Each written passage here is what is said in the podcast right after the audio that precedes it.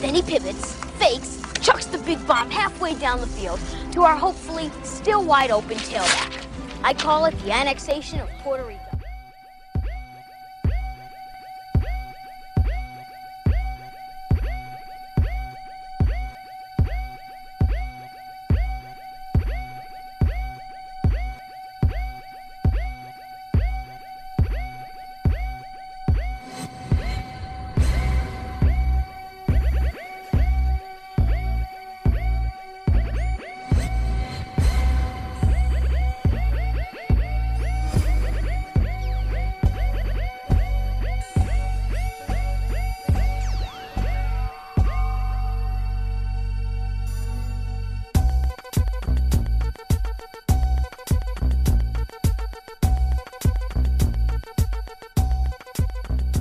Yo.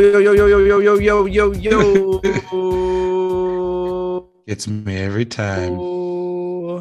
I know it's the wrong podcast, but what is up? How's it going? Welcome to APR. That's the Annexation of Puerto Rico podcast. We are the football podcast, giving you all the ins and outs of every single game this week. We're going to fly through some. Actually, no, not today. We're talking about every single game because it is wild card weekend. So sit back, enjoy the fun. We got best bets. We got a little something for the fantasy out there too. I'm Big Ball and Ben Larson here with the crew. We got Jordan Stacks on Stacks on Stacks. Let's. Yes, sir. And we got Raider, Durag, COVID Eddie. How y'all doing tonight? I'm a man of many hats. There we go. I appreciate that. There we go. And don't forget, fucking second time in 20 years playoff contender participant. Gotta add that in there. The Raiders, dog. There we go. It's a miracle. All right. I got to say before we start that we are sponsored by Tavour tonight. Make sure to go to Tavour.com and download the Tavour app. Use promo code TAPROOM when signing up to get $10 off your first purchase of $25 or more. Hello. I'm only halfway through a beer and I'm already getting my words messed up. But I got a beer. Jordan's got a beer. Eddie's getting that COVID drink down. So let's start it off. Jordan, what are you drinking? Oh, man, I'm actually drinking a 702 Pale Ale, which isn't my go-to, but it is tonight. Oh, yeah. I've got a new one from Sierra Nevada. This is the Atomic Torpedo. It's a juicy West Coast double IPA coming in at 8.2%. Saw it, it's only in the mixed pack, but saw it in there and had to buy it. And Sierra Nevada, you can't really go wrong with Sierra. Exactly. Eddie, what are you drinking tonight? You said it's COVID drink, like it's like a poison, dude. It's just a nice little honey tea. You know what I'm saying? Just trying to there you go. Keep the voice. Keep those vocals, vocal cords. Do the best we can. You know, do the best we can. Yeah. Oh, and he needs that because he was our big winner of last week. He went 10-6 to bump himself over 500 for the season. He's 107, 104, and 1 on the season, which gives him 50.4%. Jordan came in second with his guesstimations last week at 7-9. That puts him at 47.6%. Me, not so much. 6-10, rough week, puts me at 46.7%. It's been a while since I went downhill, and is what it is. We're going to come back strong this week. We've only got 6 games to talk about, so we are going to go into every single one of them. We were debating on whether we wanted to talk about the coaching changes, but we are going to save that for a little bit later in our podcast realm. We're going to be looking at that when we are in between the final round of the playoffs and the Super Bowl here, because I'm going to use Eddie's words on this. Nobody wants to hear about the Pro Bowl. So there's some bets to be had, though, dude. I would never throw a bet on the fucking Pro Bowl, dude. That's a good point. Like, unless it's like over under how many people attempt to participate, like 6, maybe. You know, that's a very good point. A very good point. So we got 3 days of wild card football this week. We've got 2 games on Saturday. We've got 3 on Sunday, and then we've got a Monday night game. So let's start off with our Saturday games, and it's a big one. for Raider Eddie. The Raiders are going into Cincinnati to play the Bengals. Right now, Bengals are 5.5-point favors. Over-under is sitting at 49. So, Eddie, we're going to turn this over to you to get your thoughts on this one. Yeah, I mean, at the end of the day, win, lose, or draw, I'm just excited to be able to still watch the Raiders play. Like, doesn't happen very often. You know what I mean? But as far as the matchup goes, as far as the teams the Raiders could have played, this is probably the best matchup that they have, for the sense that the Bengals are a deep ball, big play offense, right? Burrow has been absolutely lighting it up, over 1,000 yards his last two games that he actually played, right? Just torching the Ravens, torching the Chiefs. And pretty much has the best wide receiver core in football, you know what I'm saying, with Higgins, Chase, and Tyler Boyd. But the one thing that the Raiders do defensively is they don't allow the deep ball. You know what I'm saying? They play that cover three, that deep umbrella. Gus Bradley is the guru of the cover three, right? So getting over the top is not something I don't think the Bengals are going to be able to necessarily do. Plus, they didn't do it the first time they played. I think Burrow only had 150 yards receiving or throwing in that game. The backbreaker, though, was Joe Mixon had 130 yards rushing, right? Yep. But I think at this point in the season now, the Raiders' run defense is a lot better than it was in Week 11. And that game, even though the final score was 32-13, I think 13. Was the final, right? It was a lot closer than that score. It was only a 3-point game with 5 minutes to go. Bengals touchdown, Raiders turn the fucking ball over, fucking they score again, right? So then it turns into a blowout. But I think it's going to be a matter of if Joe Burrow can stay patient, because he's going to have to take the unders, dude. He's going to have to take those shorter routes.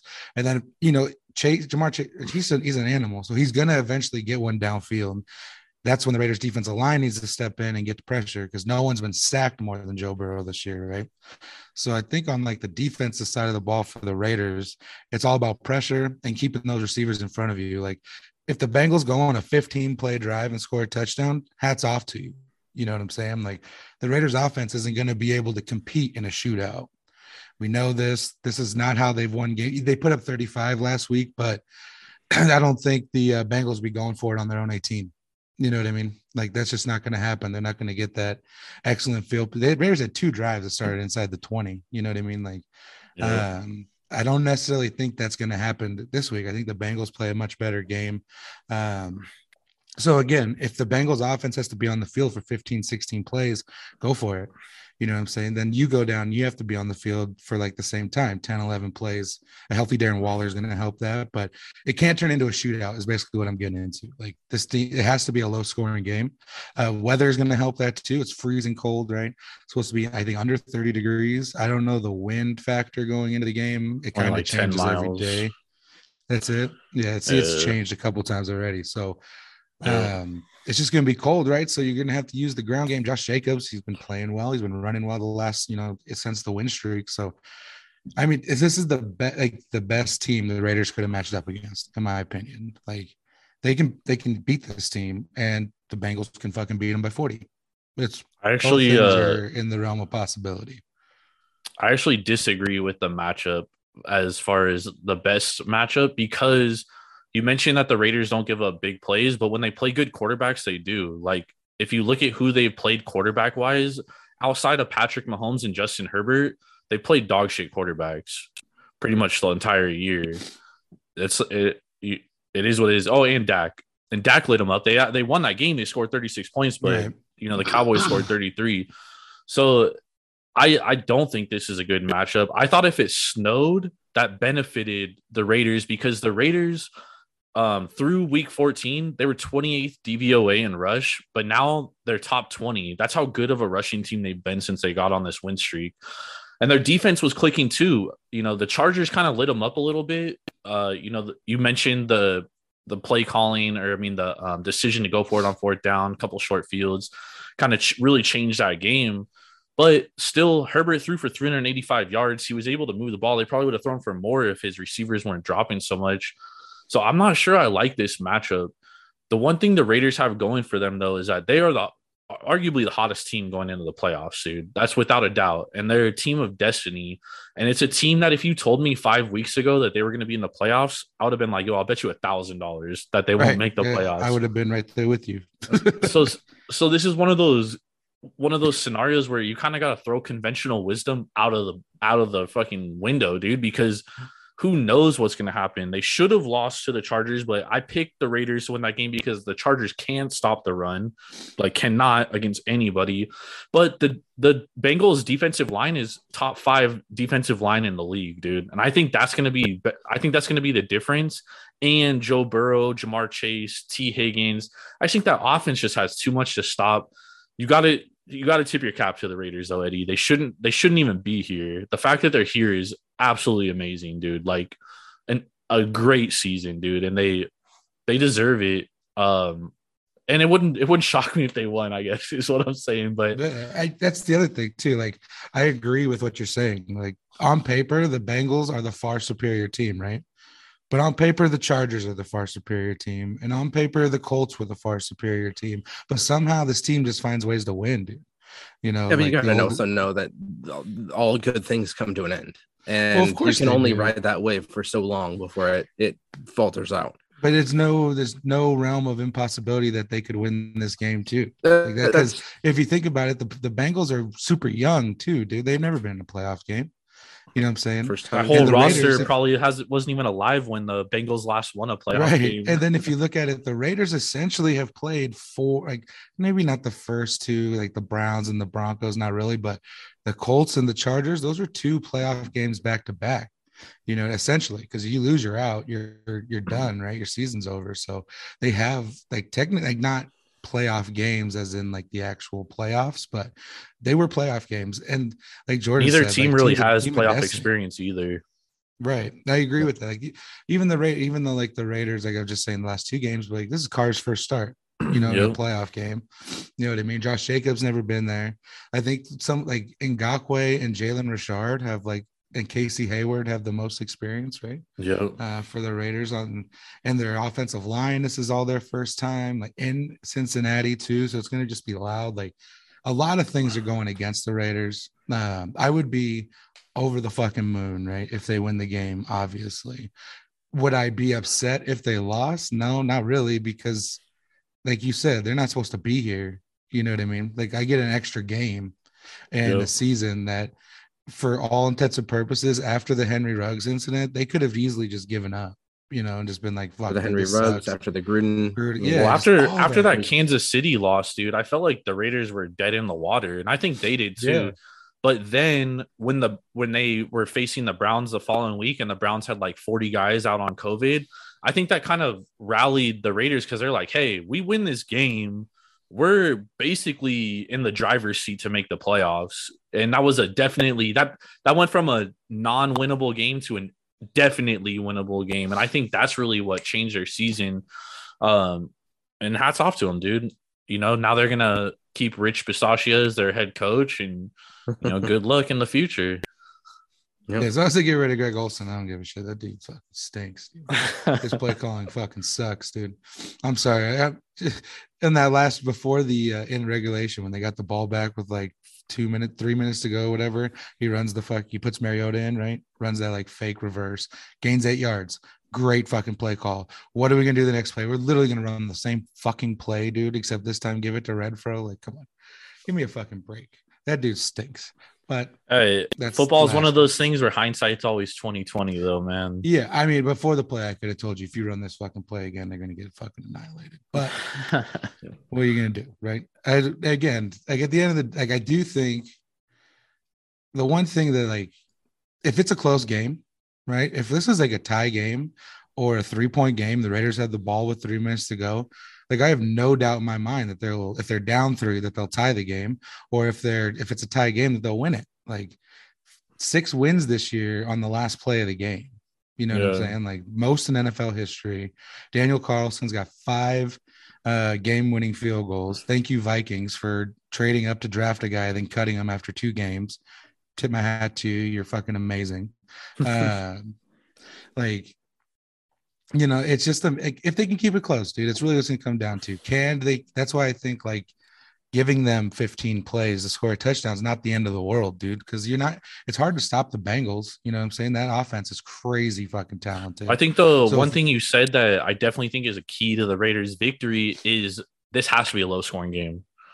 This if this is a shootout, the Bengals are winning this game 110%. 100%. Raiders going through the rest of the year, it has to be low. If they win this game, they have to all be low-scoring games because the offense just can't hang, dude. Like, I know we got Waller back. We put up 35 last week or whatever. But, like, at the end of the day, we still have fucking Zay Jones and Bryan Edwards out there as our 1 and 2. You know what I'm saying? Yep. Like, let's just be real. You know, like Hunter Renfrow, yes, he's amazing. But, like, I don't fucking trust Bryan Edwards to fucking get open. Zay Jones has been playing pretty good, but we got him for a 7th round pick for a reason, right? Yep. Like, hey, Derek Carr is the king of getting teams into pass interference penalties too, dude. Dude, oh, thank you. That brought up my other point too. The Bengals secondary, dude, they're the most penalized defense in the NFL. Fucking Carr just throws balls up and fucking refs' flags come out. Apparently, even with the balls fucking 40 yards away, it doesn't matter. They still throw the flag. I mean, that could be a benefit too. I don't know, man. I'm just like fucking going through all the possibilities of how the Raiders can win this game. It has to be a perfect game at the end of the day. Perfect for the Raiders. Yeah. You know what I mean? No mistakes. They can't give a mistake. They can't turn the ball over. They got to force a turnover to. I agree. Yeah. Yep. But who are you on, Ben? I'm on Bengals here. I think the offense of the Bengals they're just too high powered. I think they have too many options that, you know, you're either going to forget about Mixon and. You know, when you're in Higgins or you and Boyd, and then you're, you know, if you have to, you know, really worry about that, then that leaves Mixon available to, you know, run all over the place, which it did in the first game. Yeah, I think I just think that Cincinnati's offense is too high powered, and that is going to be what wins them the game. They're hella difficult to defend, dude, without a doubt. Yeah. Yep. There's just it's just too much. It's just way too much. Yep. The 5.5 is it's 4.5 in some places now.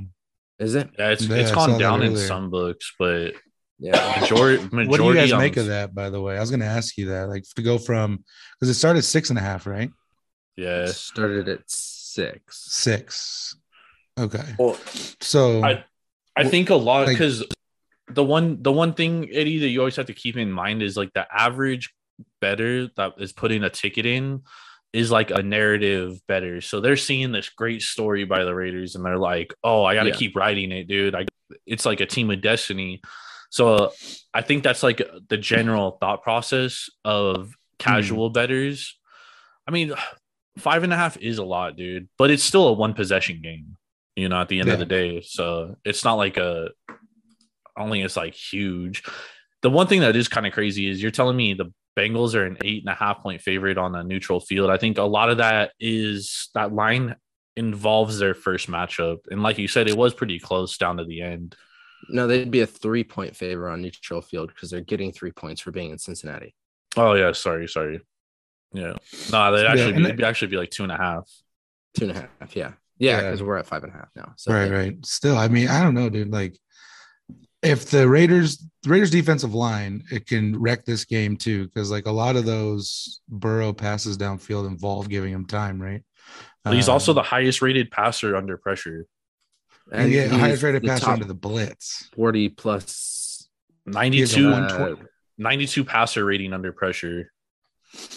Yeah, and he had like he's like a 120 passer rating when he's blitzed and a 104, I think, when he's not. Raiders don't blitz, you know what I mean? Like least blitzing team in the league. So I mean, take that for what you will, right? Like I do think the Raiders are going to need to bring blitz though, in order because like the last time they played, the Raiders blitzed 3 times in that game. You know what I mean? Yeah. So I think you can't go in with the same strategy, you know what I'm saying? Because all the Bengals did was play your typical like cover 3 beaters. You're like your inside receiver does like a 10-yard out to the corner that beats the cover 3 because you send your outside guy on a streak, right? That's what the Bengals did the first time, and I think they can't do that again. Like Zach Taylor has to see that and learn like that wasn't the strategy for the passing game. You know what I mean? Like so it's going to be different in like the routes they run. Like the Raiders I think pressure is going to be important, but I don't. You know what I mean? Again, that's that with Burrow. Being a better passer when he's blitzed, you know, is blitzing better? That's why I'm glad I don't get paid. I mean, you got to mix up coverages against guys like this. I think that's the most important thing. So, I mean, they have to do something. They can't just give them the same look every fucking play. Yeah, dude, or else he's going to pick it apart. Right. Yeah. I agree. Yeah.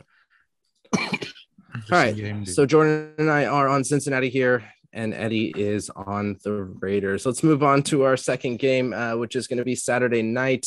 We've got the New England Patriots going into Buffalo to play the Bills. Right now, currently, the Bills are 4-point favors here. Over-under is sitting at 44. And we have to remember that both times this season that they've played together, the road team has won the game. Is that going to happen again? Yep, it's true. Interesting thing here. So when I first saw this line, the first thing that I thought about, gentlemen, was – all right, has Bill Belichick ever played a team 3 times in a season? That was the first thing I asked myself. So went to the computer, look it up. He has. He's only faced 2 teams 3 times in the playoffs. He's 2 times, both times the Jets. He's 1-1 in those games. He's only faced 3 teams. At least one time in the regular season, 1 time in the playoffs. In those games, he's 1-2. Pretty interesting. Of course, then is Belichick's easier to figure out the second time? I mean, it's a small sample size, but I would have thought, I would have thought though that it would be the opposite way around, right? I would have been like, oh man, Belichick let him see a team 3 times, he's going to be better coaching them. But I don't know what the difference is. I think in this game, I think the Patriots are a little bit handicapped because they have a rookie quarterback who they really haven't let loose at all.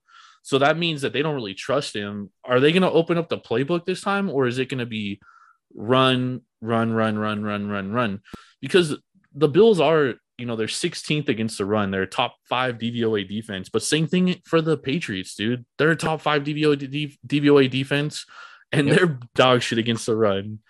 Yeah. And the Bills have opened it up to running the ball now. They're actually running the football. Yep. So initially, I love New England. I'm not gonna lie, I was best bet of the week, New England +4. But now I'm kind of second guessing it. And I think the snow is gonna play a big factor here too. Is it gonna snow? It is. There's gonna be snow on the field. It has been. It's going to be 3 degrees, right? Yeah, not snowing game time, but I think it's supposed to snow the weekend, right? Yeah. So I think that's going to be a big kind of aspect of this game too. And, Jordan, to the point that you made earlier, you've got a rookie QB in there that hasn't really done anything except for throw the ball short. And, that short game, I don't think is really going to work against one of the top defenses in the league. I think you're going to have to stretch the field. You're going to have to, utilize more than just the first 10 yards, from the pocket there. And that's going to be, a big aspect of why I think Buffalo's, going to be taking this game. They've been going really well. You talked about, their run game. Singletary is finally running and, finally finding some pockets here. And then you've got to worry about Diggs, and Josh Allen and Diggs have looked really well, these last couple weeks. And then, we've got Gabriel Davis, we've got Cole Beasley, we've got Dawson Knox. Same thing with kind of what we were talking about with Cincinnati is there are a lot of options for Buffalo. The big question is, I don't disagree with you about Buffalo at all, but if you actually look back at their schedule, Ben, what would you look at their schedule and tell me? Their best win in October against Kansas City, probably. And Kansas City was in shambles at that point. They were on pace to be the worst statistical defense in the history of the NFL at that point. And then the Patriots on 12/26, that's probably their two best wins. Yep. They've been dominant, but it's because they played so many fucking shitty teams, dude. They played the Jets twice. They played the Texans. They played the Washington football team. They played the Dolphins twice. The Dolphins haven't beat anybody good. So did the Patriots, though. They played the same schedule. Who are the Patriots' biggest win? The Patriots' best win, the Chargers, maybe the Titans.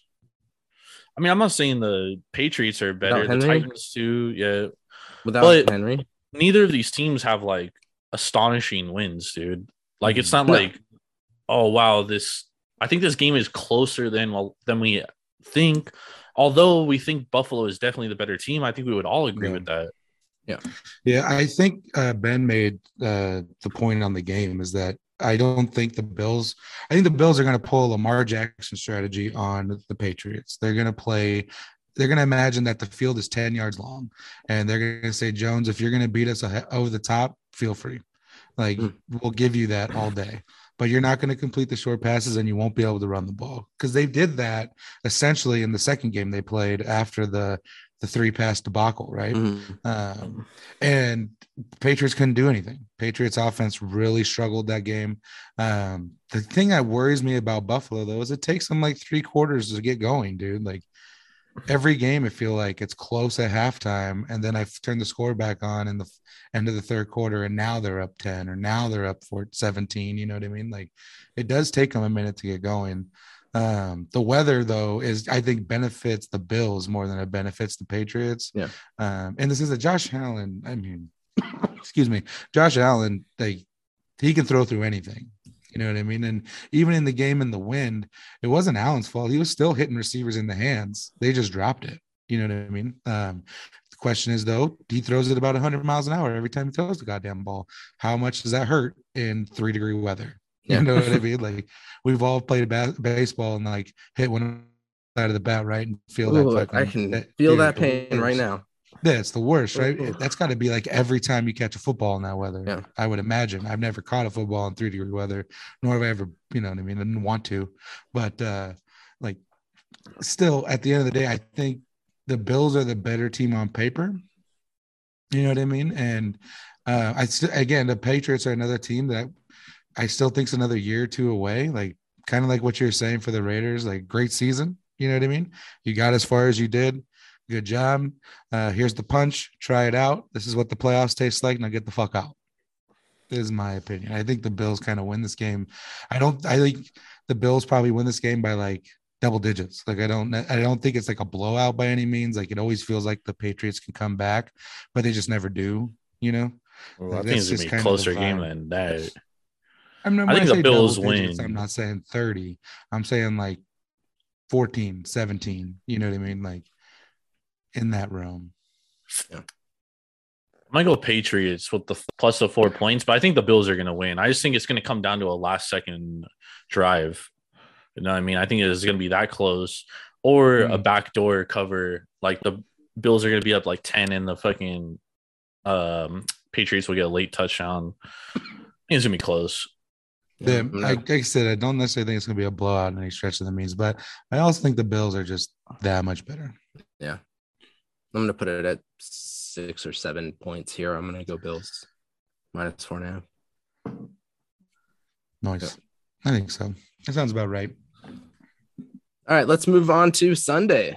We've got the Eagles going into Tampa Bay to play the Bucs. Bucs are 8.5-point favors here. Over-under is sitting at 46. Jordan, where are you going with this one? Man, this is a game I think is going to be a blowout, dude, because the Eagles are 0-8 against winning teams this year. They're not good. They don't play well from behind. And if they can't run the ball, they're not good. Well, they got to face Tampa, who's the #1 rush defense DVOA team in the league. Yep. And you got to face arguably the greatest quarterback of all time, someone that's been there, done that. I just, you know, the Eagles had a nice season, dude, similar to the Raiders. The Eagles had no business being in the playoffs. They had a lot of fortunate things go their way. But they played a shit schedule. They played a shitty schedule, and then they played those shitty teams on backup quarterbacks or third-string quarterbacks. Dude, and one of them, they played a guy from a practice squad, didn't even get to practice. I mean, it's a joke game. Yeah, absolutely. I think the Bucs absolutely dominate here. This is best bet material, Bucs -8.5. Yeah, I feel like. You know, they added the extra playoff team, right? Gave the only one just for this reason. So that like the second playoff team still plays a game. So the NFL still gets money, but it's a fucking dog shit blowout. You know what I mean? So the team that's the number 2 seed still, it's like a first round bye, because the Bucks can probably bench everyone at fucking halftime and still win by fucking 20. Like, this game's gonna be over quick, dude. Yeah. Like, the Bucks put up 41 last week when everyone's talking about all the distractions from AB. And it was all in the second half too. They were losing. Yeah. They were only losing for a little bit. Right? It almost looked like they were trying too hard to like prove it, right? But it almost felt like after that, like it was almost a relief that AB was gone. You know what I'm saying? Like, they got Gronk back involved, and like, dude, that guy's a monster. Who's going to cover Gronk? Been involved all year, though. Yeah, but I mean, he's been out. Well, he was back. Well, now they really have to get him involved, because aside from Mike Evans, he's really Tom Brady's only next reliable target. It's just like the Patriots teams of old, dude. Fucking, you have Gronk and then other guys. You know what I mean? Like, he's used to it. You know what I'm saying? So, but this time he's got better other guys. You know what I'm saying? He's got like Mike Evans, Fournette's supposed to be back as well. So yeah, I think this is a blowout. I think this is not close. This is the first game on Sunday, right? It's crazy too, Eddie, because you were talking about whatchamacallit, like matchups, and like this couldn't have been a better matchup for the Bucks, dude. Like in the first round, dude. Like they literally, it's the NFL. Everything always goes Tom Brady's way, dude. And this is like the perfect matchup for them. Yeah, yeah, dude. I mean, we'll get into like the next round and stuff like that too. But like, yeah, this is a perfect scenario for the Tampa Bay Bucks, 100%. You know what I mean? I'm impressed with Philly this year, though. They did a lot of stuff that we didn't think that they were going to do. Which that is true. Which is impressive. I mean, Hurts hasn't been great, but he's been adequate. Being a starter, I think he can definitely work in the off season. I mean, Goddard has been absolutely outstanding. I think another year with Devontae Smith is going to be great. Gainwell kind of took a step up. Miles Sanders has been, impressive, when hasn't been hurt.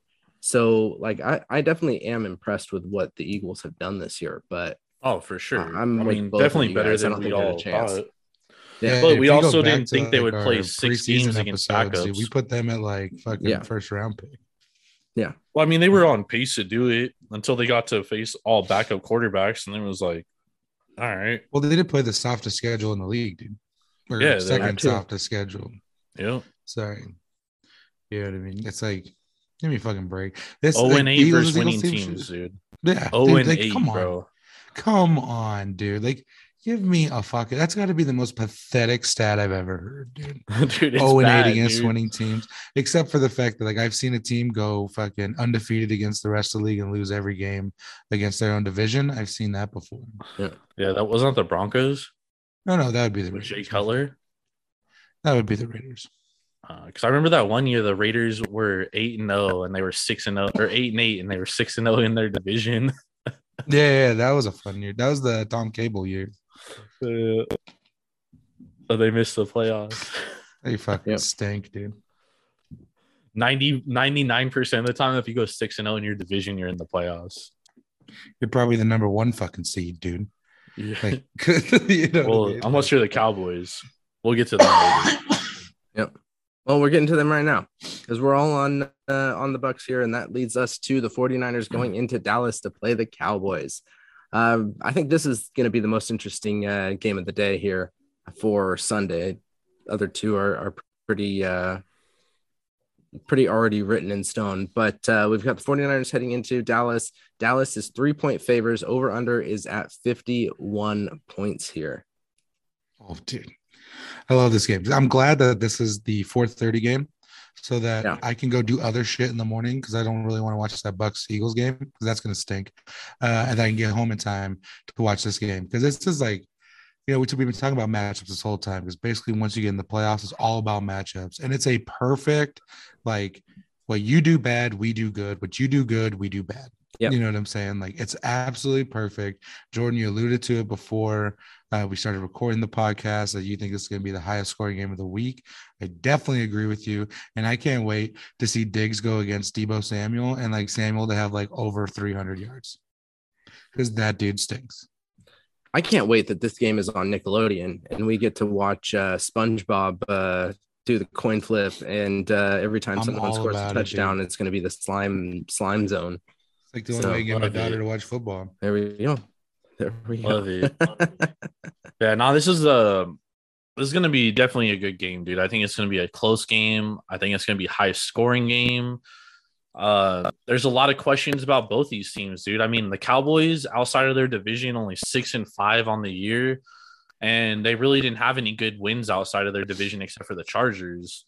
The Niners, though, on the same scale, outside of the Rams, who, you know, Kyle Shanahan owns Sean McVay.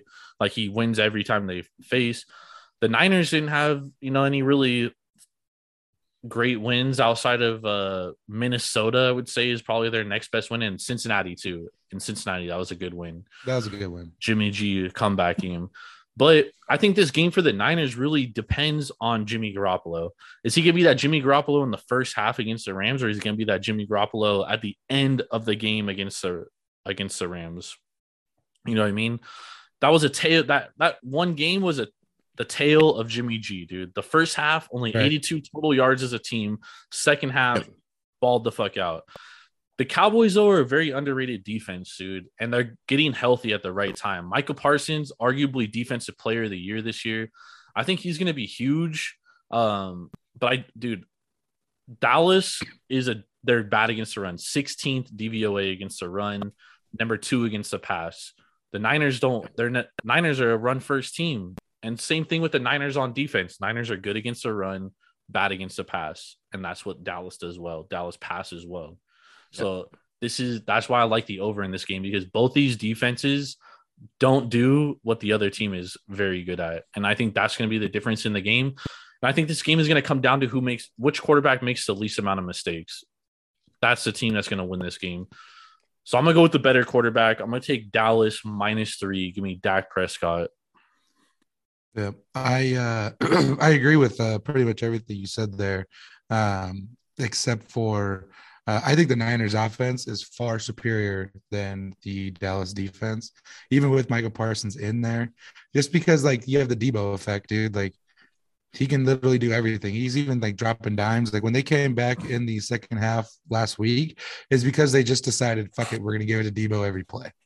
You know what I mean? And that's what they really should be doing. Plus, they have Eli Mitchell, who just he just shreds teams, dude. Like, because he's like a one-cut guy. He gets through. He's hitting the second level on every run.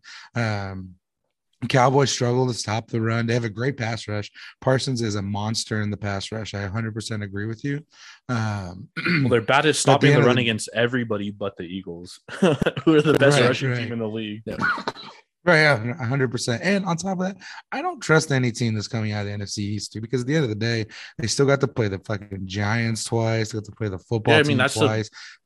That's the biggest question mark about the Cowboys is, like, do we trust them? Because they beat the shit out of their division. Like, we're talking, like, they won by over 20 points a game, dude. But then it's like, it's like, outside of that, it's like, okay, who do they beat? Yeah, they beat up on the fucking Falcons. Cool. Like, great win. They lost, they lost to Tampa. They lost to the Cardinals. Raiders, I mean, the best. But they lost to the Chiefs. They lost to the Cardinals, like the the higher echelon teams, right?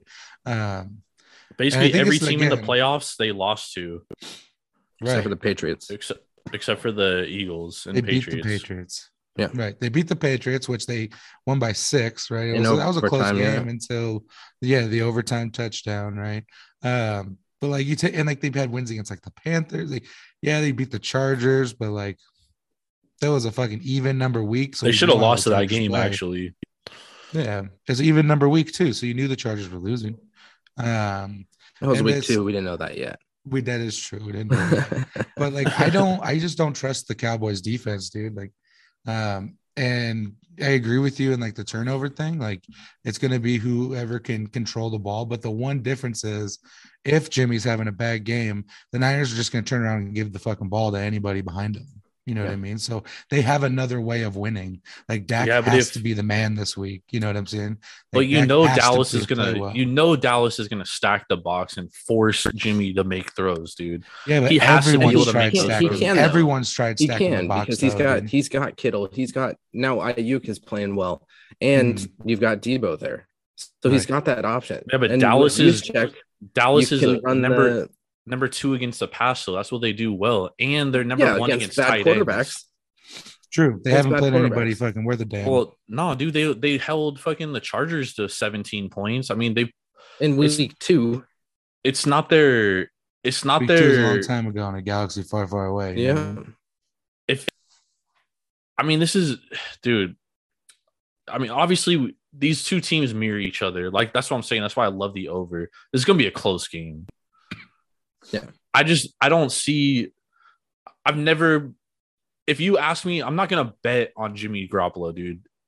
That I just can't do it. I'm not going to bet on Jimmy Garoppolo either, but I'll bet on fucking Deebo and Mitchell. Yeah, but someone's got to throw Deebo the ball. Deebo could throw it to his fucking self at this point, dude. Yeah. You know what I'm saying? Like he can be the QB. He can run the ball. Like he has been doing it all year. Yeah, he's literally everything, dude. The biggest difference from the Rams defense and the Cowboys defense, though, is that the Cowboys defense is top notch against the pass, dude. Like they shut everybody's pass game down. San Francisco, they run the ball very well. That they have to run the ball well, but Jimmy's gonna have to make some plays, dude, because of course this is a playoffs, dude. Dallas is gonna game plan around that. They're gonna make Jimmy have to make plays. And he did it in the second half. Well, and even if they do, though, dude, like the Niners can still run on them. Like teams have been putting 8-9 in the box for the last 6-7 weeks, and they're still gashing everybody, dude. Like that run system is just like perfect. Like there's no other way to explain it. Like they can run the ball on literally anyone. Because I think that as far as a run stopping defense, the Rams have a better run stopping defense. Yeah, but the Cowboys also score a lot, though, so that they're going to force the Niners to have to score. I mean, Niners were down 17-0 at one point last week. You know what I'm saying? Yeah, without a doubt. You know what I'm saying? So like that 2 turnovers, though. Still, I mean, you got to do what you got to do to fucking get back in it. You know? That's why this game's going to come down to whichever quarterback doesn't make mistakes. Because if Dak doesn't make mistakes, the Niners are going to have to put up points. So, you know, this game's going to be a high-scoring game. Yeah. I like the Cowboys minus the 3, dude. But I really like the over. Yeah, I like the fucking Niners money line here, dude. I'll take the 3 points. Like, I'm obviously taking the 3.5 because, like, I also don't like that. I don't like that 80% of money is on San Francisco right now. Yeah. That's all because of last week's game. This is all the people that don't know are putting money on the Niners. That's my point is this is a casual bet game. That's also the people who do know. That's more than just your casual better is 80% there.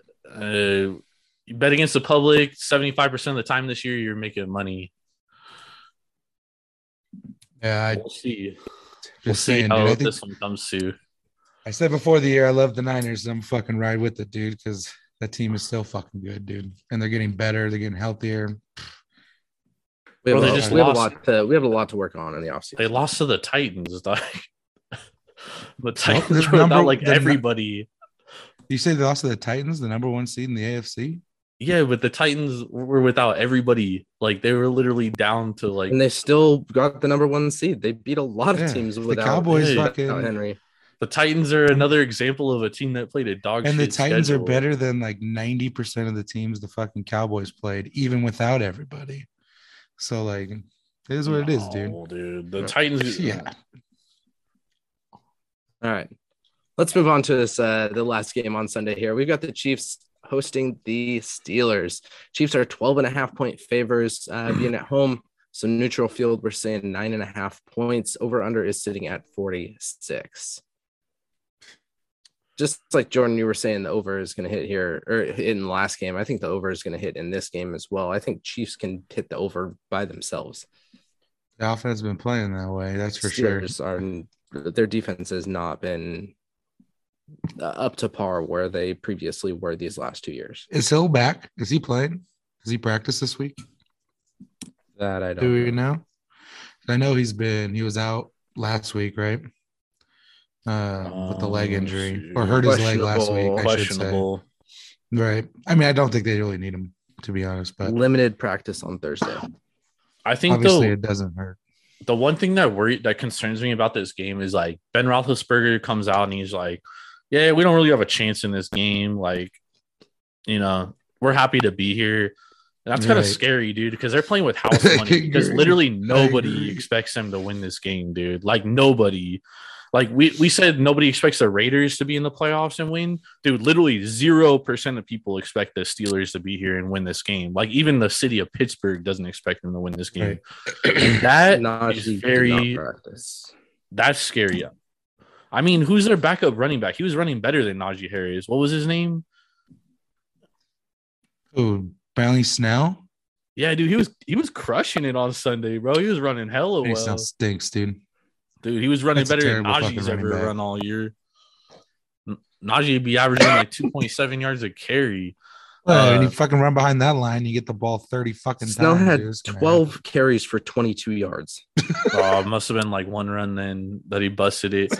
I mean, dude, the Steelers are 9. The Steelers are a dog shit team, dude. But they're playing with house money, dude. Juju is not back. I heard he was back at practice. They activated him off IR. Oh, yeah. I thought he was back at practice today. Yeah, I know they activated him. I just don't know if he's playing. Let me see here. Let's see. Juju Smith practiced Thursday, but Mike Tomlin indicated that a determination is yet to be made as the wideouts' readiness for game action in advance of the Steelers' playoff opener. Yep. Like, let's be real, dude. Like, Steelers, they don't deserve to be in the playoffs, first off. Right? No, they don't at all. You know what I'm saying? Like, the team, they haven't been that good all year, but at the same token, they won 3 of their last 4 games to get here. You know how they won 3 of the last 4? I have no fucking clue. One of those losses, and the one loss there was a 36-10 beatdown by the Chiefs. Does that get repeated in KC? And we're going right back to the same place. But I've given Tomlin a lot of shit on this show for like the year and a half that we've done this, almost 2 years now. Like, this is the fucking best coaching job this dude's ever done. You know what I'm saying? Like, he has done an absolutely amazing fucking job with this dog shit of a roster, with this quarterback who fucking stinks, with a defense that's been in and out of injuries all year. Like, it's pretty amazing what they've done. That defense is good, but the Chiefs get rid of the ball too fast for Watt to really have any kind of an impact. Like, that's why the Chiefs beat teams that have that rely on a good pass rush with their front four, because they get rid of the ball too fast, or Mahomes gets out of the pocket. And then they play. I think it's going to be important for the Chiefs to run the ball too, dude, because the Steelers haven't been able to stop the run. Yeah, and I mean, can they run the ball? They haven't. Yeah, really, I mean, run the ball. Kansas City's been running the ball a lot better lately. With Hilaire out, which is Hilaire will be back in. He is missing this one. No, they can't. They just got to keep giving it to Gore, dude. Yeah. But they don't. I mean, I said at the beginning of the year, too, that I thought McKinnon was going to be a monster in this offense. He comes in and plays like the last 2 weeks. He's been playing really well, and they were going to put him right back on the bench, dude. He's like a perfect prototypical Andy Reid type running back. I don't know why that dude's not in all the fucking time. He should be their number one, dude. Just he's like fucking Darren Sproles back there, just not as strong. Yep, Pittsburgh's averaging 5 yards per carry too, so they really do have to get that running game going. They better hope Hilaire plays, because that dude stinks. Nah, Hilaire's nice, dude. Yeah, he just gotta get his legs back, bro. Nah, Hilaire's not good. At least not. So are we all on Chiefs here? Because I'm like, I like the Chiefs, but dude, I'm kind of tempted to take the Steelers. I'm on Pittsburgh. No, I can't give a team 12 and a half points in a playoff game, dude. Yeah, but it's the Steelers, dude. They can't throw the ball. I know. As bad as they are, though, they fucking keep games close. They can't stop the throw either. They're able to keep games close. All right, I'm on Chiefs here, just because I'm not fucking betting on Ben Roethlisberger. I mean, Roethlisberger. Yeah. I mean, look at it this way. The NFL did do the world a favor. Keeps those young, lovely ladies safe for another week, you know? It looks like this is my lucky day. I'll take the rapists for 200. That's therapist. Do you like sports? Yeah. Do you like beer? Yeah. Well, the perfect podcast exists for you. Tune in every Monday as I, Jordan, Stacks on Stacks, Lats. And me, Big Ball and Ben Larson, as we recap the weekend sports, preview upcoming games, and review quality craft brews on the Taproom Sports Podcast.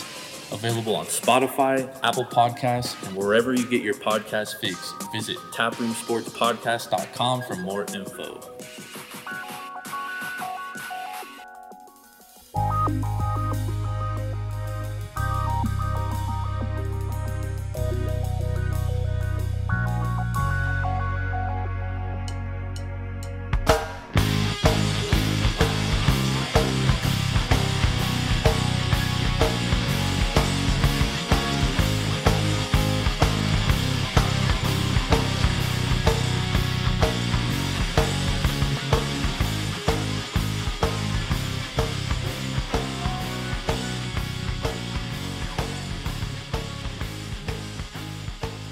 All right, we are back. Make sure to check out the Taproom Sports Podcast coming out every Monday, where we drink some great beers and review the week in sports. We'll definitely be talking about these games here coming in on Monday. But let's move to Monday Night Football. We got the Cardinals going into LA to play the Rams. Rams are 4-point favors here. Over-under is sitting at 49.5. And since the Cardinals are your team, Jordan, we are throwing this over to you. And I hate starting when the Cardinals are playing, but I mean, I think this is an interesting game, man. The Cardinals are like, they really haven't been healthy since like week 7, and they're starting to get healthy. When Rodney Hudson plays, they're 8-3 this year, and he's going to be playing this game. So that's a benefit for them. When Kyler Murray runs the football, like I'm talking design quarterback runs, the Cardinals are unbeatable, and the times they've done it the most was against the Cowboys in Dallas and against the Rams in Los Angeles. Rushed for over 200 yards, and a majority of that was Kyler Murray. When they're able to run the ball 30 times or more a game, they're undefeated. They haven't lost a game. So that's going to be super important for the Cardinals in this game. They're going to have to run the ball, and specifically they're going to have to get Kyler involved in running the ball, because that's when they're much better running the football. Now, the one thing that we talked about in some of the other games that I want to talk about in this one is turnovers, because the team that doesn't have turnovers or has the fewest turnovers is going to win this game. And that is going to be the most important thing, which is why I'm going to take the Cardinals with the points, because I don't trust Matthew Stafford. And Matthew Stafford in big games doesn't win. How can you really say that, though? He's playing his career with the Lions. Yeah, he had Calvin Johnson one of those years in the playoffs. I mean, it's not like had like a dog shit team. That's just who he is. And like we saw it against San Francisco, dude, he crumbled under pressure through two big interceptions, which cost them basically. Yeah, and in the games they do win, he doesn't turn the ball over. Like when they went through that 3-game losing streak, he had 5 interceptions. So it's going to be important for the Cardinals. And now they're getting healthy, dude. Like you're getting J.J. Watt back. You're able to play these guys. You're getting both your starting cornerbacks, which haven't played in the last 3 weeks. I mean, this is the best time to get healthy for the Cardinals. And when they're fully healthy, they were a top 5 defense DVOA. You know what I mean? So is Watt playing? Yeah, he practiced today. He's playing, dude. Yeah. Okay. They're listing him as questionable, but he's definitely playing, dude. He said he's playing. Right. Of course they list him as questionable. That's a given. Yeah. So I mean, I like the Cardinals here with the points, dude. I don't know if they're gonna win. I like them to win this game. I think this is a good matchup. I mean, I would have liked to have seen the Eagles, but you know, we don't get that privilege, but I think this was a good matchup for them, dude. Other than the fact that McVay only has 1 loss against them. This is like the first time I can remember, maybe in NFL history, that a team deliberately lost in the last week of the year, so they didn't have to play a home game. Like, I don't think they deliberately lost, but they definitely sat guys out that could have played last week. Right. Like they lost on purpose because they stink at home, dude. Like that. It's so weird to me to see. It's such a split difference, right, of home and away, being home the negative and away the positive. Yeah. Well, the Cardinals are like the Raiders, dude. They're a transplant city, and that's where people go to see their away team play. Like, if you're a Seahawks fan and you're in the, and you're, yeah, and same with LA. Well, and the fact that LA didn't have a fucking NFL team for like 25 years, right, that kind of hurt too. But right, now they have two. Yeah, but I mean, that's why the Cardinals aren't good. I would assume that in the playoffs you would get more of a home field advantage because like your city wants to rally around you, and like that's just how it is in the playoffs. But I do agree they're a much better road team. And you made a point earlier too about Kyler Murray running. Like I think a lot of him not running throughout the year was Kingsbury learning from his mistakes from last year, because last year they let the playbook fly, right? And Kyler got hurt, and when Kyler got hurt, the team fell apart. They were terrible because he is the team, right? So I think this year he was kind of like holding back on letting Kyler get loose, and against the Cowboys he let him get loose, and you know what I mean. And then so I think you're going to see a lot more of Kyler running the ball. You're going to see a lot more QB draws. And plus, with the running game that they have in Connor, closer to the red zone, and what's his name, Edmonds, right? Yeah. What's his name? I mean, that dude's a monster. Chase Edmonds. He's nice, dude. Like a pass catching, like back, just to get back really, really quick. Not having Hopkins on the field is going to stink. But at the same time, Ramsey shuts him down every time, right? So it's not a huge loss in this game, in my opinion, that Hopkins isn't out there. Plus now they have Zach Ertz, who him and Murray got something going. And you mentioned the defense getting healthier. Like the Rams aren't getting any better, right? They didn't get anybody back. Cam Akers coming back might help, but I mean, the dude tears his Achilles and he's back by the end of the year. That seems like, I don't think he's near even 70%. So that's not really I don't think he's gonna be a huge factor. The Rams can't run the ball, which is a huge issue. Sony Michel has been like, okay, but he's not a 3-down back. You know what I'm saying? They brought him in to be the receiving back. Now he's thrust into having to be the every down back. Not a good look. And that's a lot of pressure on Stafford, dude. Like, yes, he has Cooper Kupp, which is nice.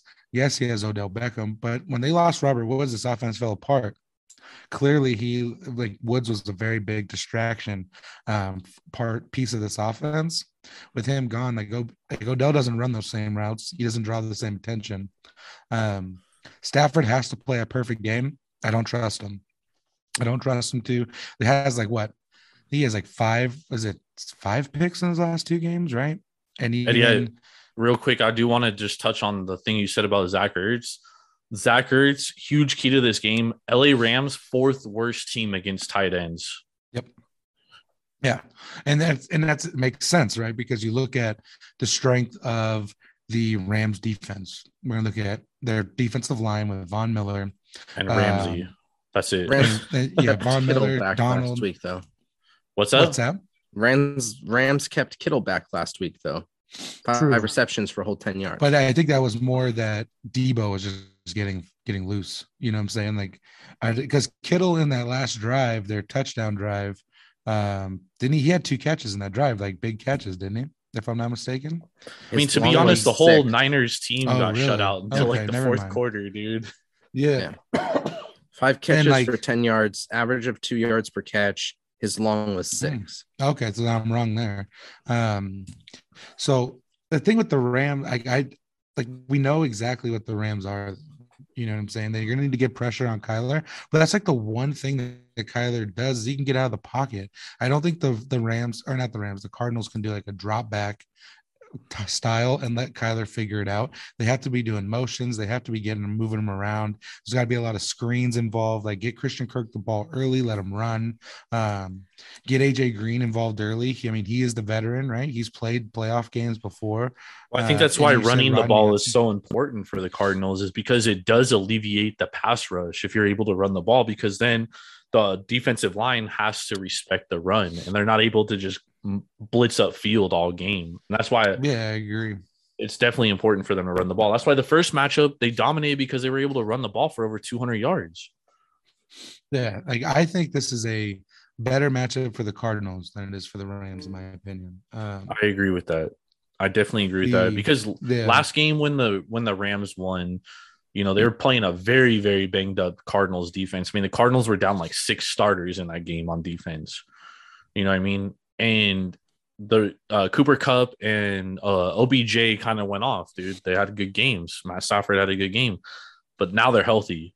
So now it's a different. I think Kupp still has a good game for all sake of purpose. I mean, like, he's had a good game every week, dude. You know what I mean? Like, the key is, like, as weird as it sounds, OBJ is going to be the key, because if you lock him down, then I think Cooper Kupp's he's going to be the guy that 10 catches, 100 yards, whatever. Like, he's going to get his. But if you can keep OBJ out of the end zone and keep him locked down, that's going to be the key, because like Stafford's going to have to get yards somewhere. You know what I'm saying? Yeah. So let it all go to one side of the field, because at least then you can get your defense circling that one side of the field if you need be. You know what I mean? Like, you can push Kupp into certain situations to where he's going to take the shorter route to get it open, stuff like that. But if you can lock Odell out, that's the key for me for the Cardinals defense, because Rams aren't going to run the ball. Rams can't run the ball. I don't think they run the ball very well. I mean, that's so what they like to do, though. They like to run the ball. Yeah. And I like fucking Subway, but like sometimes I just can't get it. You I don't like Subway. Yeah, Subway's nasty as fuck, dude. That shit stinks. But so are we all on Cardinals here? Mm-hmm. Dude, I'm on Cardinals money line, dude. And I'm just gonna let you know that. And like, I think the Cardinals win this game. Jinx my team, I think they win it outright. I'm not jinxing it, dude. They're the better fucking. I just think that they are a terrible matchup for the Rams. This sucks, because I picked the Rams to win the Super Bowl in the beginning of the year. Yeah, I picked them to get to the Super Bowl. So actually, no, I lied. I picked the Washington football team. Yeah. Samsonite. Well, that'll come up later in the year. About my AFC team's still alive, though. My AFC team, live as could be. But yeah, so that's my. I'm taking the Cardinals for the sake of this little segment. I will take them with the points, just so I can have that little cushion. But like I said, I like money line, dude. All right. So those were our 6 games for Wild Card Weekend. We got to remember that we have Green Bay and we have the Titans sitting and waiting. Yeah. Before we move on, like, how much bullshit is it that they got to play on Monday? I think it's. I mean, I think it sucks kinda going forward, but I think it's good for the first round. Yeah, it's terrible, because the winner of this game has to go to fucking Lambeau. You know what I'm saying? Like, you get the Lambeau winner of the Cowboys Niners game goes to Lambeau. No, the winner of this game goes to Lambeau, because that's the one next round plays the 4 or 5. It reseeds. So the Packers face the lowest seed remaining. The playoffs reseed? I didn't. Yeah. I know so that. If the Niners win, they're going to go to Lambeau. If the Cowboys win, the Cardinals win.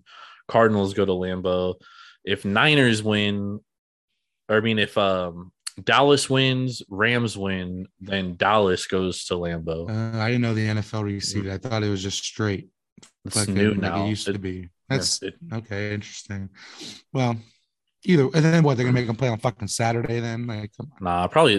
There's no way they do that. They gotta make them play on Sunday. Yeah. No way. I would imagine play on Saturday. I would imagine that's so fucked up. I would imagine the 2 teams that had a bye play on Saturday, right? And the only reason why they're playing on Monday is because ESPN in the contract gets a right to the wild card game. A wild, you know, before it was 2 on Saturday, 2 on Sunday, but now you throw in an extra team, so you have to have a Monday game, and ESPN has the Monday night rights, so they have to have a Monday night game. Yeah, I don't like it. I think you should do 3 and 3, 3 on Saturday, 3 on Sunday. But there's only ESPN 5 games, though. Games. Is there 5? There's 6 games? No, there's 6 games. Oh, yeah, there's 2, 3 on Sunday. It's 2, 3, and 1. Like, yeah, but I mean, ESPN wants that game where they're the only one showing, though. They don't want to fucking compete. That's rating galore, dude. I guarantee that Monday night game. I guarantee that Monday night game, Eddie, is going to be the most watched game of the playoff history. But it'll be the most watched game because the Mannings are doing a broadcast. So Are they doing one for the playoffs? Yeah, they got the Mannings, or you have a Manning cast for Monday night. Fuck yeah. Hey, I will say this about the Manning cast. I love it. I think it's dope, dude. But it got worse as it progressed throughout the year. Like, the first game was like the best Manning cast for sure. Yeah. And then progressively got worse. I just think they need to stick to football people. Don't bring in. It doesn't even matter about – I just feel like they got like so off of talking football because a lot of their guests to begin with were good, but in between the guests, like, you had Peyton Manning acting like he was Jon Gruden and shit. And that was hella – it was entertaining. Plus, he knows football, right? So it was like entertaining, plus it was factual, dude. Like, it was knowledgeable. And then Manning was calling people slurs on the cast. Nah. He's just pretending he was in. No, he was right. He was in Derek Carr's ear and shit. But that was good. And then as they progressed throughout the show, I feel like it got less and less about football and more about the guests that they had on. And they kept guests on longer and longer. And like the Aaron Rodgers segment, I don't know if you caught that one, either of you guys, but that one was great, dude. Yeah, phenomenal. Yeah. But then you get guys on that like Draymond Green, and it was like, right, that's what I mean. It was cool, like, but it wasn't about the football game. Like David Letterman. Yeah, but I will also say they had a lot of bad games too. Like, some of the games they had were really bad. Fair. That's fair. Anyway, sorry, we just went on a tangent there, but if y'all haven't watched the Manning cast, definitely watch it. To all the listeners out there. There we go. It's definitely better than hearing the fucking Monday night crew that they normally have. That shit fucking sucks. How do you really feel here? Oh, what? Hold on one second. One more thing. Oh, Jesus. Did you guys both watch the Broncos versus Chiefs game on Saturday? Yeah. And Kirk Herbstreit and what's his name? No. Kirk Herbstreit and oh, I had it muted, dude. Dude, that was the best football broadcast. Like, they need to put those two guys on the NFL too. Like, they kill college, but they need to put them on the NFL, man. Yeah, no, I had it muted. I didn't hear it, unfortunately. All right, we good to move on? We're good. Go. I love one more thing. No, I'm just playing. I love broadcasts, man. Shout out to John Madden. Boom. All right. We're moving away this time from the football, at least the games itself, and we're going to be moving over to fantasy. So we've got one of our last fantasy weeks. Well, I mean, we're going to continue to do this throughout the playoffs here, but it's going to be a little tougher and tougher as we have only a few teams left. Last week, Eddie took the W with 127.44 points. Jordan came in second at 104.5, and I came in third at 101.76. So that puts Eddie up front at 890.2 points. Jordan's in second with 877.96. And I that was like the first time Eddie ever won, too.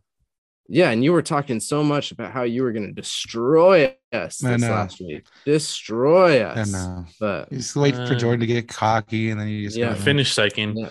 But, dude, how did Eddie finish first place? And that dude, I swear to God, this is the first week he won. No, dude, I've won like 3 weeks, man. And when you finish second every week, it seems like that's what happens. Yeah. And remember, I had like a 140-point week, too.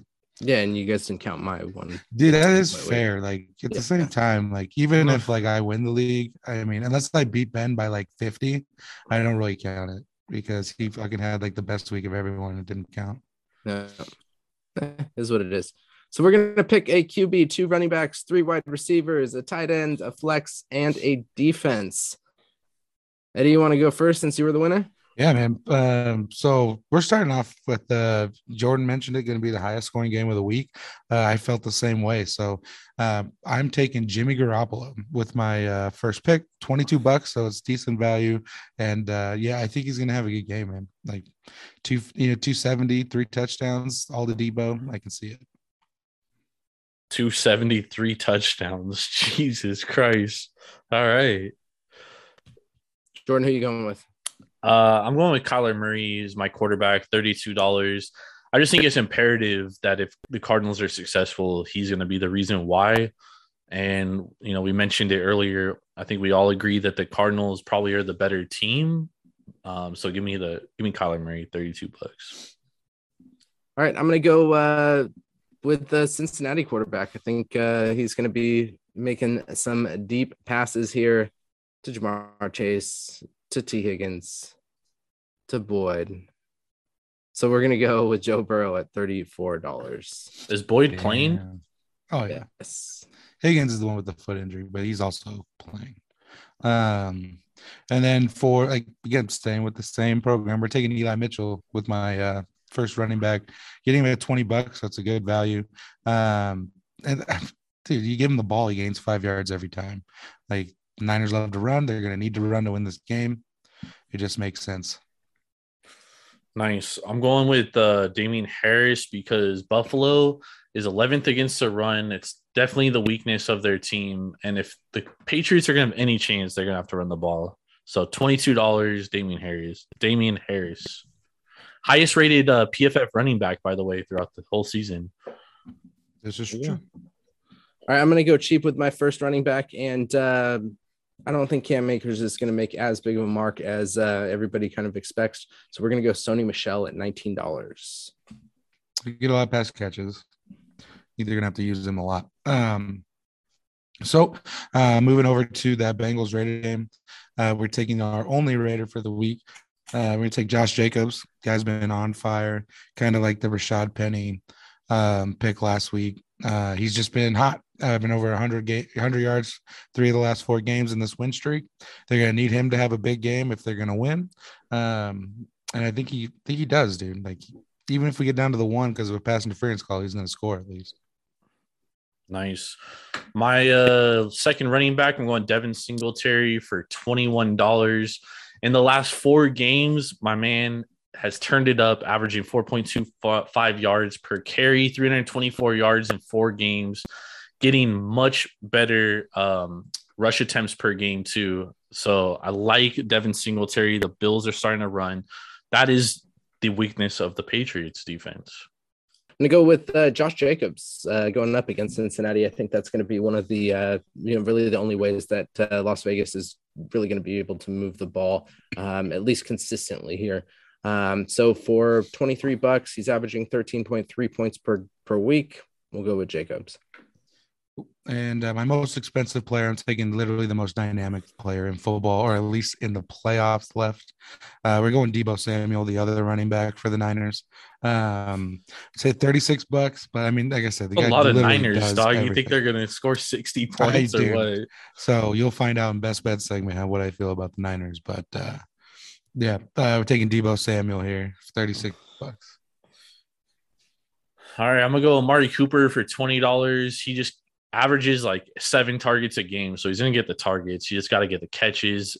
San Francisco secondary sucks. Give me Amari Cooper here. Going with Eddie. I think we got the dual threat here with Deebo. $36. He can run the ball. He can catch the ball. He can throw the ball. So he's a triple threat, not even a dual threat. Triple threat. Dude. I don't like the Niners, dude, but I'd rock a Deebo Samuel jersey. Like, that dude's so fucking dope. Absolutely. So sticking with this game, I'm taking a different Cowboys receiver. I'm going to go with CeeDee Lamb, going for $23. Just a few bucks more than Amari Cooper, but CeeDee's kind of been Dak's favorite target, over 120 targets this year. Doesn't really get in the end zone as much as I'd like to see, which is something that kind of worries me. But again, we all think this is going to be a high-scoring affair, so that means this will be a 3-0 game. All right, so I'm going to go with $22. I'm going to go with Odell Beckham Jr. for my second receiver. I think Cooper Kupp's going to demand a lot of attention, which is going to leave Odell Beckham in some one-on-one situations. He's been getting, over 5 targets a game, so he'll definitely get the opportunities here. He just got to haul a couple in. Give me OBJ for $22. Yes, I'm going expensive on my wide receivers here, at least for the first 2. For $31, I'm going to go Ja'Marr Chase. I think you can pretty much guarantee he's going to have a 30 to 40 yard touchdown, every game. He's at least been playing that way, consistently throughout this year. So $31, Ja'Marr Chase. So I'm actually going to go with a Bengals receiver as well, but I'm going to take Tee Higgins, who quietly had 1,000 yards this year. You don't really hear too much about him, but before the year, I said he's one of my favorite receivers in the NFL. the dude just gets open. You know what I'm saying? Like, he's just a great route runner. Can fight for the ball when it goes up, and he's going to be going against Brandon Fassion on the other side, because Hayward will probably be on Ja'Marr Chase. So, and let's face it, there's a reason why everyone goes at him and not Hayward, right? So yeah, I'm going to take Tee Higgins, $21 for the Bengals. Nice. For 24, I'm going to go with Hunter Renfrow. He's coming off some bad games, dude. You know, he's only had 32 yards, 40 yards, 76 yards, 13 yards. But one thing we pointed to earlier is that in this win streak, the Raiders have been running the ball very well.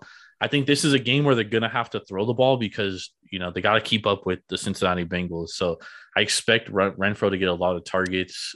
So give me Hunter Renfrow for $24. All right, and since I already spent $67 on my first two wide receivers, I had to go cheaper. So for $11, we're going with Cole Beasley. I'm actually a little surprised that he's only $11, but I'll take it. Nice. So we mentioned him earlier when we were talking about the game. With my tight end, I'm taking Zach Ertz. $14, pretty good deal if you ask me, but he's going to have to be a big part of this game. You know, with no Hopkins out there, Ramsey's going to be shutting down Kirk or AJ Green, whichever one they decide to put him on. And the Rams linebackers aren't the best in coverage. So I expect a big game from Ertz. He's been here before, has won a Super Bowl. So if anyone on the Cardinals, he has the most playoff experience. So I definitely like Zach Ertz here, especially for $14. Yeah, I'm with you, dude. I'm going Zach Ertz for $14. The Rams are fourth worst team against tight ends, so I like Zach Ertz here. I think he's going to have a good game. Yeah, I'm going with Tyler Higbee. I was impressed with what he did last week against the 49ers, and it seems like Stafford is really kind of pushing to him, and he is just motherfucking big. I think that can definitely play into a successful week. So $14 to Higbee. And I lied earlier. I said there's only one Raider I'm taking. I forgot that I added him on my flex, so I had the extra money. So we're taking Darren Waller for $22. You mentioned it before, Jordan, that Josh Jacobs is going to be the focal point of the Raiders' offense. I also think they're going to be putting a lot. The reason Renfro's been struggling is because a lot of defenses are targeting him because Waller's been out, right? And then last week, Waller had a below average game, only 2 catches on 9 targets, but he was open on 3 or 4 plays that Carr just missed him. And I think that connection will kind of recover because they've had another week of practice together. And in the last game as well, Waller had over 100 yards in that game. Pretty much he brought the team back in the fourth quarter before all hell broke loose. So I'm going to take Darren Waller here. $22 is my flex. Nice. I'm going to go with big on my flex. I'm going to go $34, Joe Mixon. He got over 130 yards last time they face each other. I think that the Raiders are going to be so keyed on that receiving core of the Bengals. I think it's going to open up some opportunities for Joe Mixon, not only to run the ball, but get catches out of the backfield. So give me Joe Mixon, $34. That's my flex. I'm going to go with Christian Kirk. $16. I think it's a good value here. With Hopkins out, they're gonna need to spread the field up. And if they do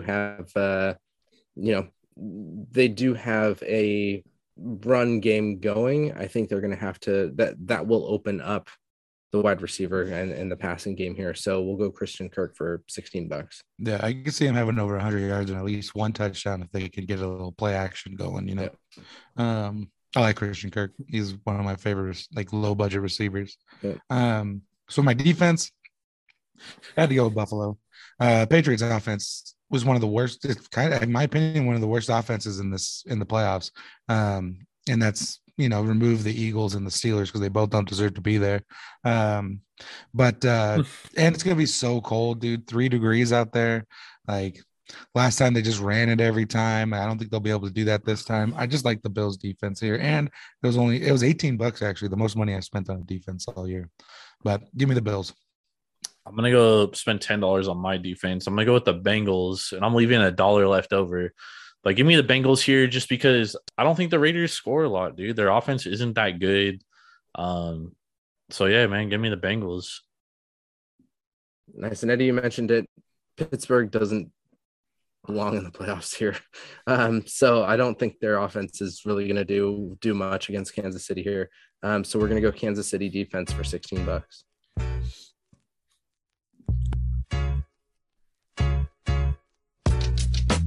All right. It's that time of the night for the best bets of the week. And last week, everyone needs to pay attention. Everyone pay attention. Let me tell y'all, last week, 6-0, first time in APR history we went undefeated in best bets. So just a quick recap. Ben had Dallas -7. That was a W. And then he had Pitt money line. That was a W. Eddie had Raiders money line, of course. That was a W. And he had Bucks -8. That was a W. I had over 44.5 Rams, San Francisco. That was a W. And I had Miami +6.5. That was a W. 6-0. So, Ben, let's get it started. Where are you going this week? Not only 6-0, but that brought both Eddie and I to 500 on our best bets. Dude. And it brought you back up to 17 and 18. Dude, that's a show on best bets. If you're riding with us, you're hitting for the most part. Yeah. Good shit there. All right, so for my two bets, I'm going to start this one off by going Tampa Bay -8.5 against the Eagles. I mean, Old Man River.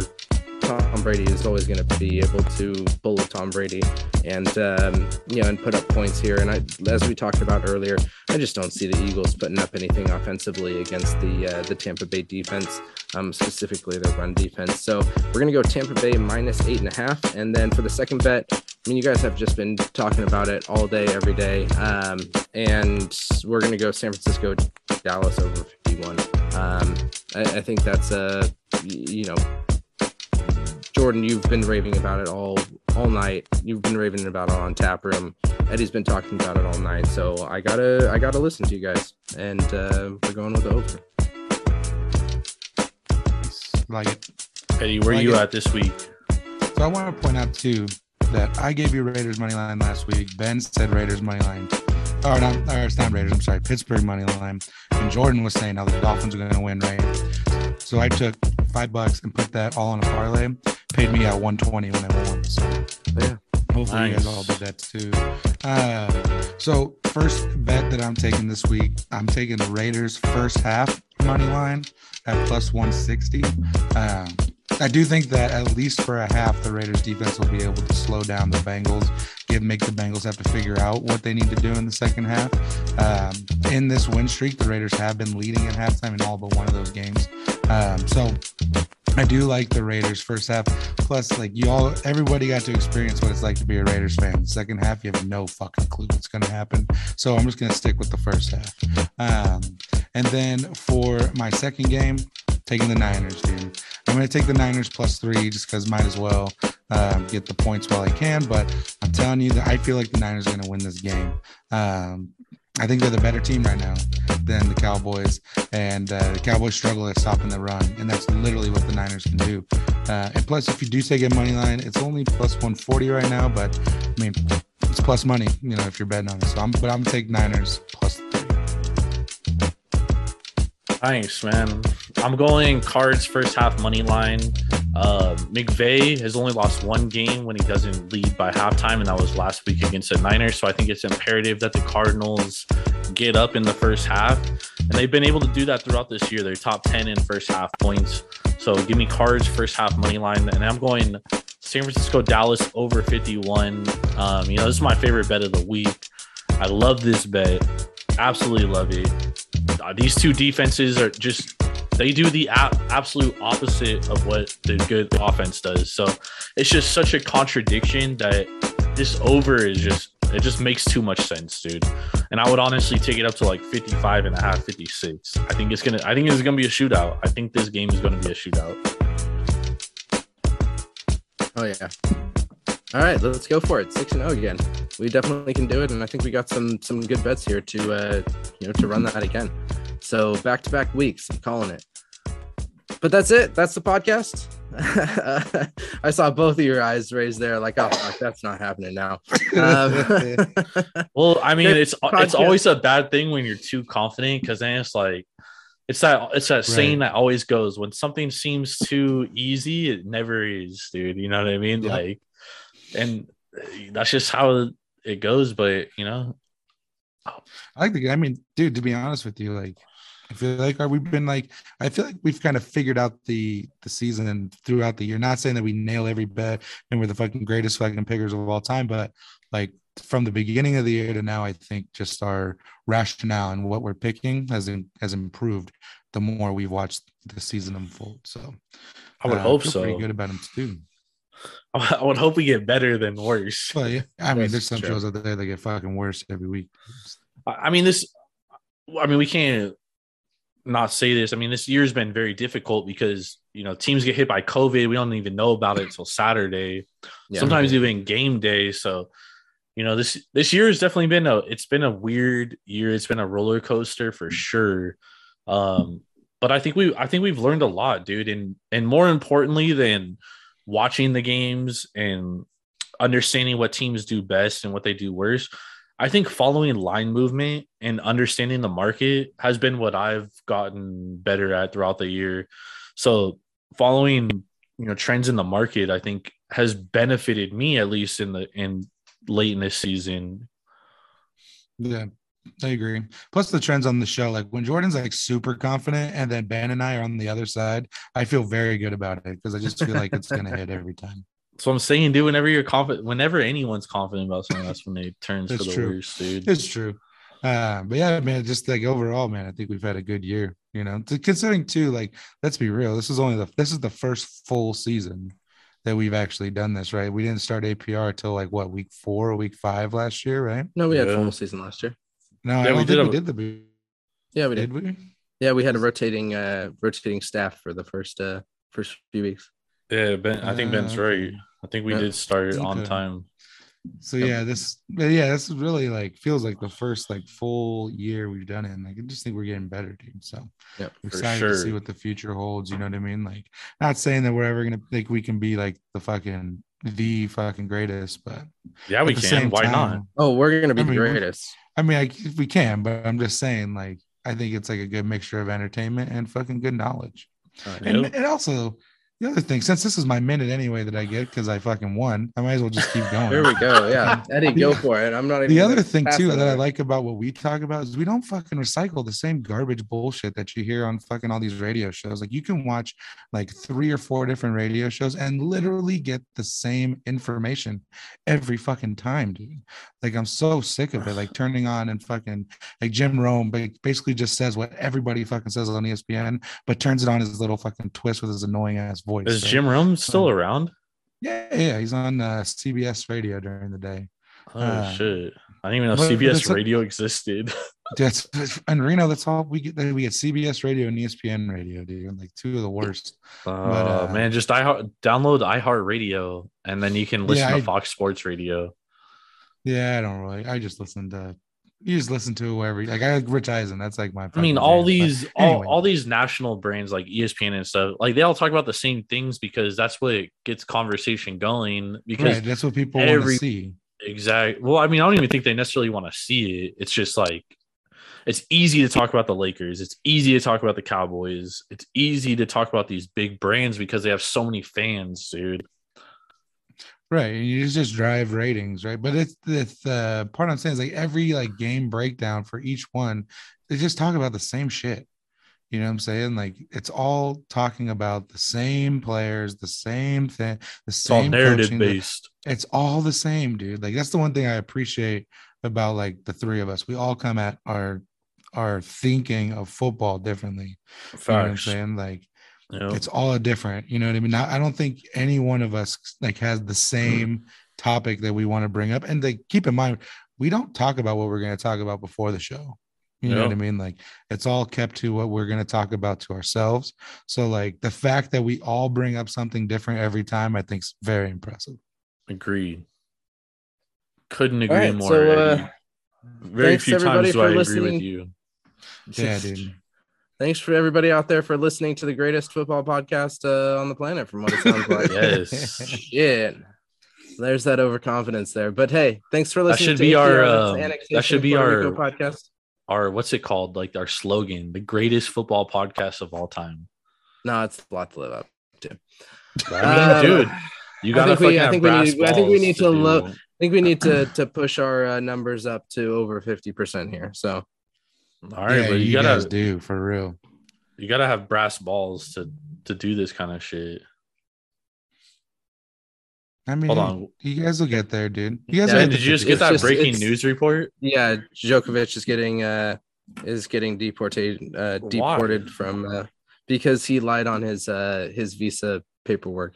He said he hadn't traveled out of country for the last for 2 weeks prior, and he went to like three different countries. Oh, so, yeah, shit. Whoops! There goes the number one ranked tennis player for the tournament, the Australia Open. There.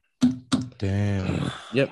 Crazy. But all right, thanks everybody out there again for listening. Make sure to go check us out at www.taproomsportspodcast.com. Make sure to go to our Instagram, which is at taproomsportspodcast, or you can go to our Twitter, which is at taproom_sports. Make sure to check out our other podcasts. We've got the Taproom Sports Podcast coming out every Monday for that Monday morning commute. We review some great beers. We talk the weekend sports. We've got TSP Wagers, which comes out once a week, usually on that kind of Thursday, Friday area. Where we discuss two games, usually hockey and basketball, and kind of break down those games, you know, just as we do here on APR. But we come up with a 3-pint bet, a 2-pint bet, and a 1-pint bet for each of us. If you like hockey, make sure to check out Biscuits and Barrels. That's in collaboration with the 90-second beer review. We unfortunately had a scheduling conflict. It was supposed to be coming out next week, but it will be coming out the following week. We had to reschedule with our brewer that's going to be on the show.